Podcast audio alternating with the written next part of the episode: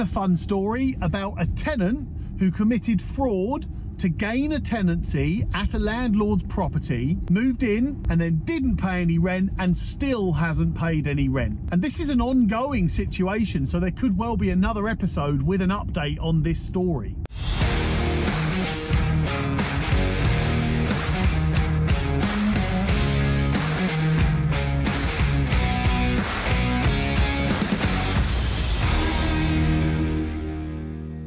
I wanted to share it with everyone just to show you the lengths that people would go to to avoid paying rent, to fraudulently gain tenancies, and to try and avoid paying money that they should be paying. And the worst part about this is that the tenant in question is a parent. That, for me, doubles how disgusting this story is. Not only is this tenant prepared to put another family at financial risk because she wants to commit fraud in order to live in a property for free for a period of time, but she's also prepared for her children to learn that same lesson that that is okay, that that is how you can live your life.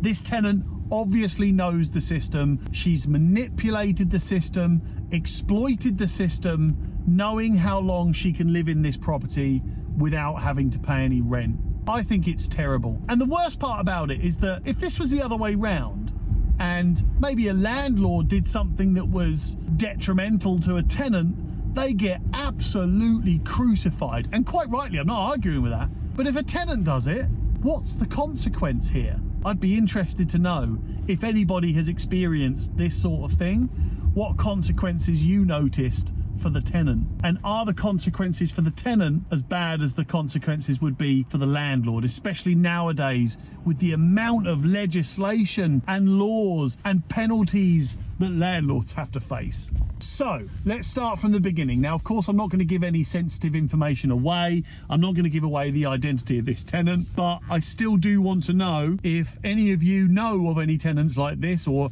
have experienced any issues like this. Please do let me know so that I can share your story as well. Again, I won't mention any names.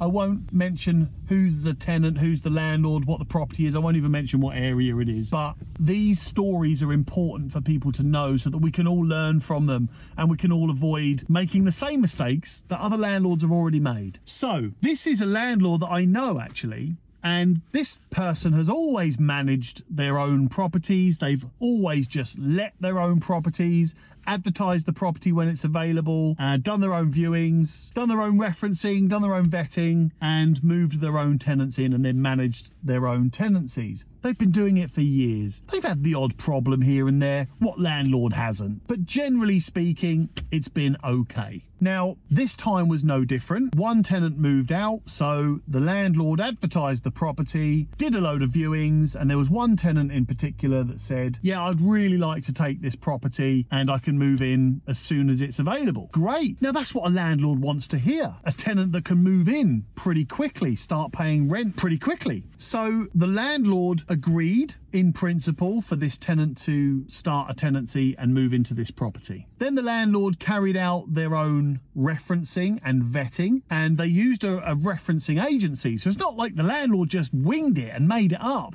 They used a proper credit referencing agency, tenant referencing agency, and did it all what they felt was the right way to do it. The references came back. The employment reference was fine. The income and expenditure was fine. The affordability checks were fine. The credit checks were fine. The identity checks were fine. The previous landlord reference was fine. Everything was okay. And even in this case, the tenant provided a guarantor. The guarantor checks came back fine. So the landlord had no reason to be suspicious. The landlord had met this tenant and the tenant had been quite pleasant normal and actually seemed like they were going to be a good tenant. So of course the landlord had no suspicion or anything or any reason to to be suspicious. So landlord progresses to the next level, starts with the paperwork and gives the tenant the contract sends the guarantor the contract. Both come back signed, no problem. The landlord issued all of the correct information, prescribed information, the correct documents. They basically carried out all of the compliance that's required of a landlord, and there's a lot. But this landlord did everything above board and correctly, albeit bar a couple of discrepancies, but I'll come on to those a bit later. So, no problems, right? Everything seems okay. The tenant moves into the property and pays their first month rent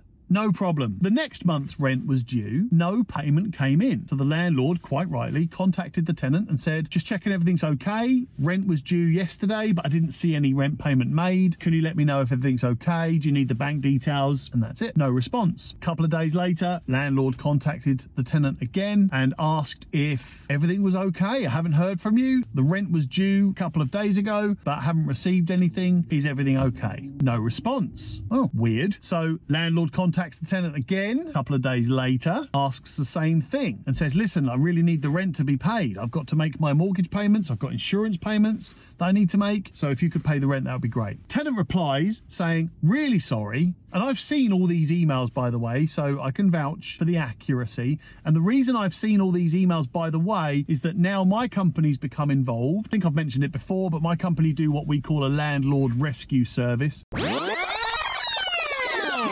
I'm interrupting because all landlords need to know about the free Landlord Rescue Service that helps all landlords that are having problems with their tenants and need help. Maybe your tenant's not paying rent, damaging your property, antisocial behaviour, or worse, maybe you need help with evictions, section notices, legislation, law, and compliance.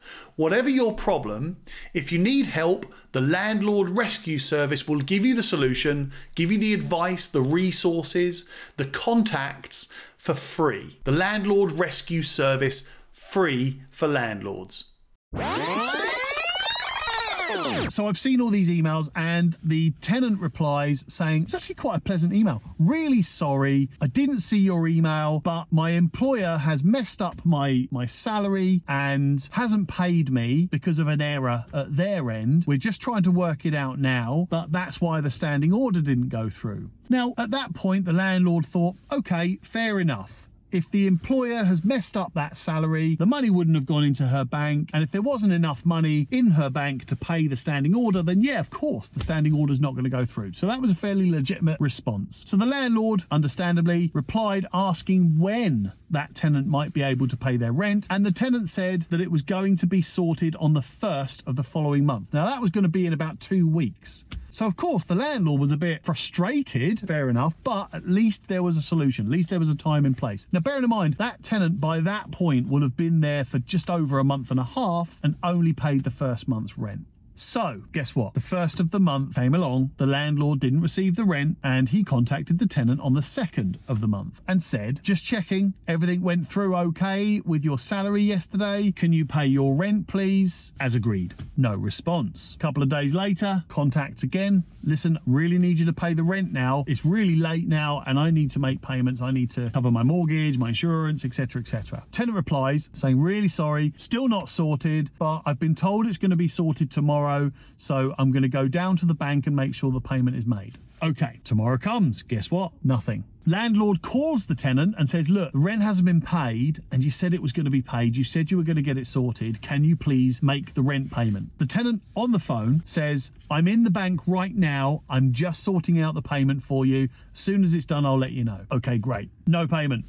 And then the tenant went dark. The tenant didn't respond or any communication whatsoever. And then the second month rent payment was due and no payment was made. So now this tenant is two months' rent in arrears. Now, technically, the landlord can issue a Section 8 notice, but he's a good guy. He's just a regular landlord. This is his only property, by the way, and he needs the income. So he just wanted to get the rent paid. He didn't want to go through that whole eviction process. And bear in mind, at this point, the word fraud was not even a consideration. At this point, he just felt like it was a normal tenant that just hadn't paid their rent. So, like I say, now the, the tenant is two months in arrears. The landlord could, by rights, issue a Section 8 notice for serious rent arrears, which means that the tenant would have two weeks to, to vacate. Otherwise, the landlord could go to the courts to gain possession of the property. So contacts the tenant again, no response, no response, no response. And this is where the landlord contacts me and talks through the situation. And this is where it becomes weird. This is where it gets interesting. Maybe we should make a little TV show about this one, a drama series. Anyway, so the landlord contacts us And the first thing we need to do is try and contact that tenant and start going through that process of finding out what the problem is and then trying to work out a way for the tenant to get out of it. Because really, all a landlord wants is for the rent to be paid and the property to be looked after and for the tenant to be a good tenant. So during that time, we also speak to our company solicitor who helps us with all of our evictions and all of that legal side of that process. And the solicitor says, first things first, contact the guarantor. So we obviously contact the guarantor and we say, Hi, Mr. and Mrs. Guarantor. Just to let you know, the tenant hasn't paid rent, so you are now liable to pay that rent, as is the guarantor contract. Guarantor says, Excuse me, I haven't signed to be a guarantor for anybody. We sent the guarantor the contract that he'd supposedly signed. That's not my signature, and I did not sign that document, says the guarantor. So now something suspicious is definitely going on. So we contacted our company solicitor who takes care of all of our evictions, helps us with all of the legal side of these processes the serious evictions, the serious tenants, and things like that. And we explained the situation. And the solicitor said, What was that name again? And we told my solicitor that name again. And he said, I recognise that name. And he went off and he went through his records and found another case with a tenant with the same name in the same city that had done the same thing. So the difference being that in that case, there was fraudulent activity or suspicion of fraudulent activity. So that's where the solicitor came back to us and said, look, check through the records of the referencing and check through the employment references, check through the uh, landlord references and the guarantor contract and find out what's going on. So we did that. We contacted the company and the company said, no, that person does not work here. We contacted the historic landlord. No, that's never been a tenant of mine. So obviously alarm bells are ringing here. This is pretty serious. But how did she do that? Because the credit referencing agency have contacted the correct email address. It was a person's name at that company.co.uk, if you know what I mean. The email address was name at company.co.uk. And that had all been received and the correct information had been returned. So that all looked legitimate. There'd be no reason to question it. We even looked up that person who was the reference contact on LinkedIn and it was a person at that place. So I don't know how she's done that. That's a crazy, crazy thing to do. And then we checked up on the landlord reference. She'd faked it. It wasn't a legitimate email address. It was an email address she'd obviously created for herself and she'd done her own landlord reference. It's a bit of a web of lies. And then that whole story about, yeah, uh, my employer's uh, messed up my salary, I'm in the bank now, all lies, absolute lies. So the first thing we needed to do was try and start the eviction process because it was obvious that this tenant was not going to be paying rent and needed to be evicted. These are the sorts of tenants that ruin it for the 99.9% of good tenants out there. And I'm sorry for all of those good tenants because this is just a mess. And this makes landlords and letting agents suspicious. And it makes it harder for the good people of the world to get properties because of people like this, scum like this, and I don't mind saying that, I'll stand by it, that also are parents. And that's the worst part about this. This tenant is not only damaging other people's lives, but also setting a terrible example for her children. What chance have her children got in life if this is the education they're getting from their mother? Awful. I'm a parent, and that really makes me angry. It actually makes me disgusted that somebody could not only ruin another family's life and be okay with that, but also you're ruining your children's lives because you're not giving them a chance to lead a good life. Anyway, don't get me started on that. So we now know Guarantor was a fraud. Employment reference was a fraud. Landlord reference was a fraud. And the tenant is a compulsive liar. Us as a letting agent, we said to the tenant very professionally if you are unable to clear the rent arrears by a set date, we will start the eviction process using a Section 8 notice. The tenant was like, What? I don't understand. What's going on? This isn't, no, I haven't done any fraud. No, no, no. We've got the proof now that there has been fraud. Then the tenant applies for breathing space. Now, I've done a video explaining exactly what breathing space is and how it works, and how you, as landlords, can beat it. Well, not beat it because it is a very legitimate and necessary piece of legislation, but how you might get through the breathing space time because it's very difficult for landlords. What it means is you're not allowed to progress any eviction any section notices or anything like that for 60 days whilst the tenant is in that breathing space period. You're not allowed. Watch that other video on breathing space. I won't go through that now, but watch the other video. Just search Tom Soane breathing space. You'll find it. Anyway, so the tenant applied for breathing space and was granted breathing space, meaning that we weren't allowed to, or the landlord wasn't allowed to, or a solicitor wasn't allowed to progress any sort of eviction, weren't allowed to chase for rent arrears, weren't allowed to give any section notices.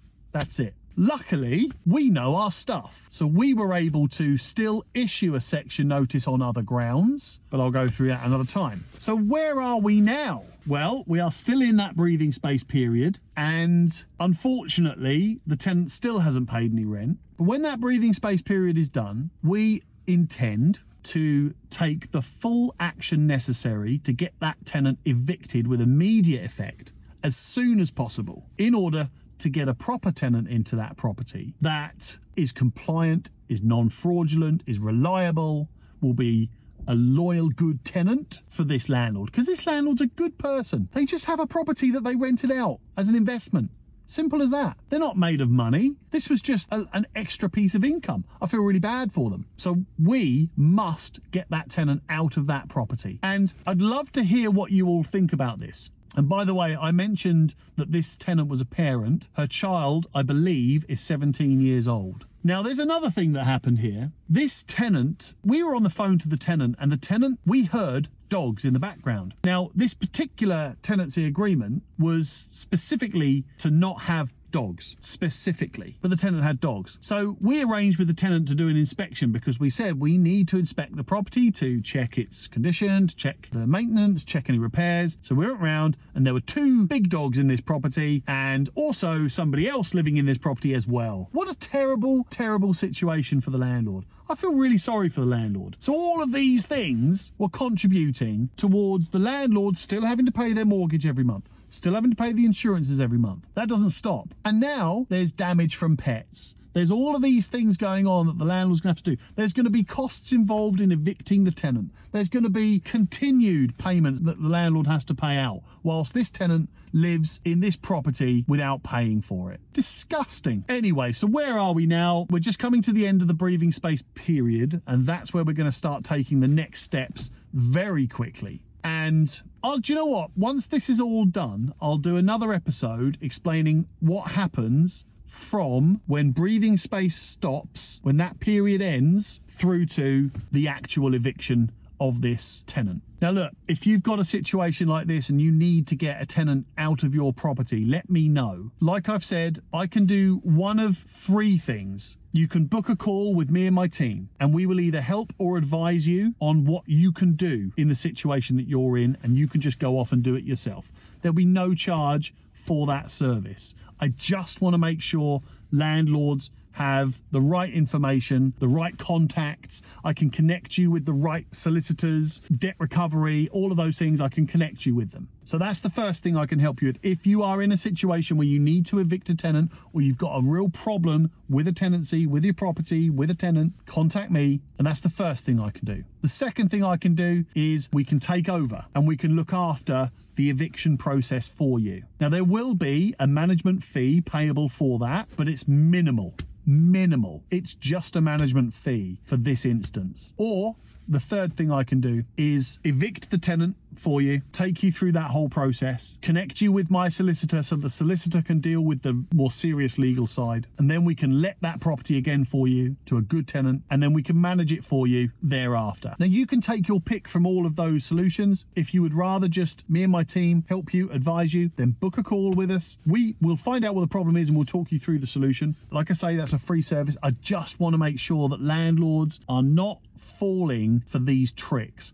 They're not suffering because of idiot tenants like this. I do want to make sure of that. Now, look, of course, if you become a customer of my company along the way, then great. Of course, that's great. I'm a businessman, so I'd love to have more customers, of course. But if not, then I just want to make sure that you get it right and you don't get into trouble because landlords are in enough trouble as, as it is. Landlords are facing enough legislation, compliance, penalties, fines. convictions. So let's work together on it. You can contact me directly. I will respond to every single email until I reach the point where perhaps my podcast and my YouTube channel and my social media is generating way too many emails and I might need a bit of help or I might take a bit longer to reply. But Anyway, for the time being, I reply to every single email, every single message that I get. So you can either email me directly, it's tom at soangroup.co.uk, or go onto my Facebook page and send me a message. That comes through as a WhatsApp message. Or if you just comment on this, then I can message you and we can arrange the next steps that way. So email me, WhatsApp me through my Facebook page, or comment below and I will contact you. You don't need to suffer on your own. You don't need to go through all of this shit on your own. You do have support and I will not charge you for that. All right. Hopefully that makes sense and hopefully that story helps. We don't need to go through other people's mistakes.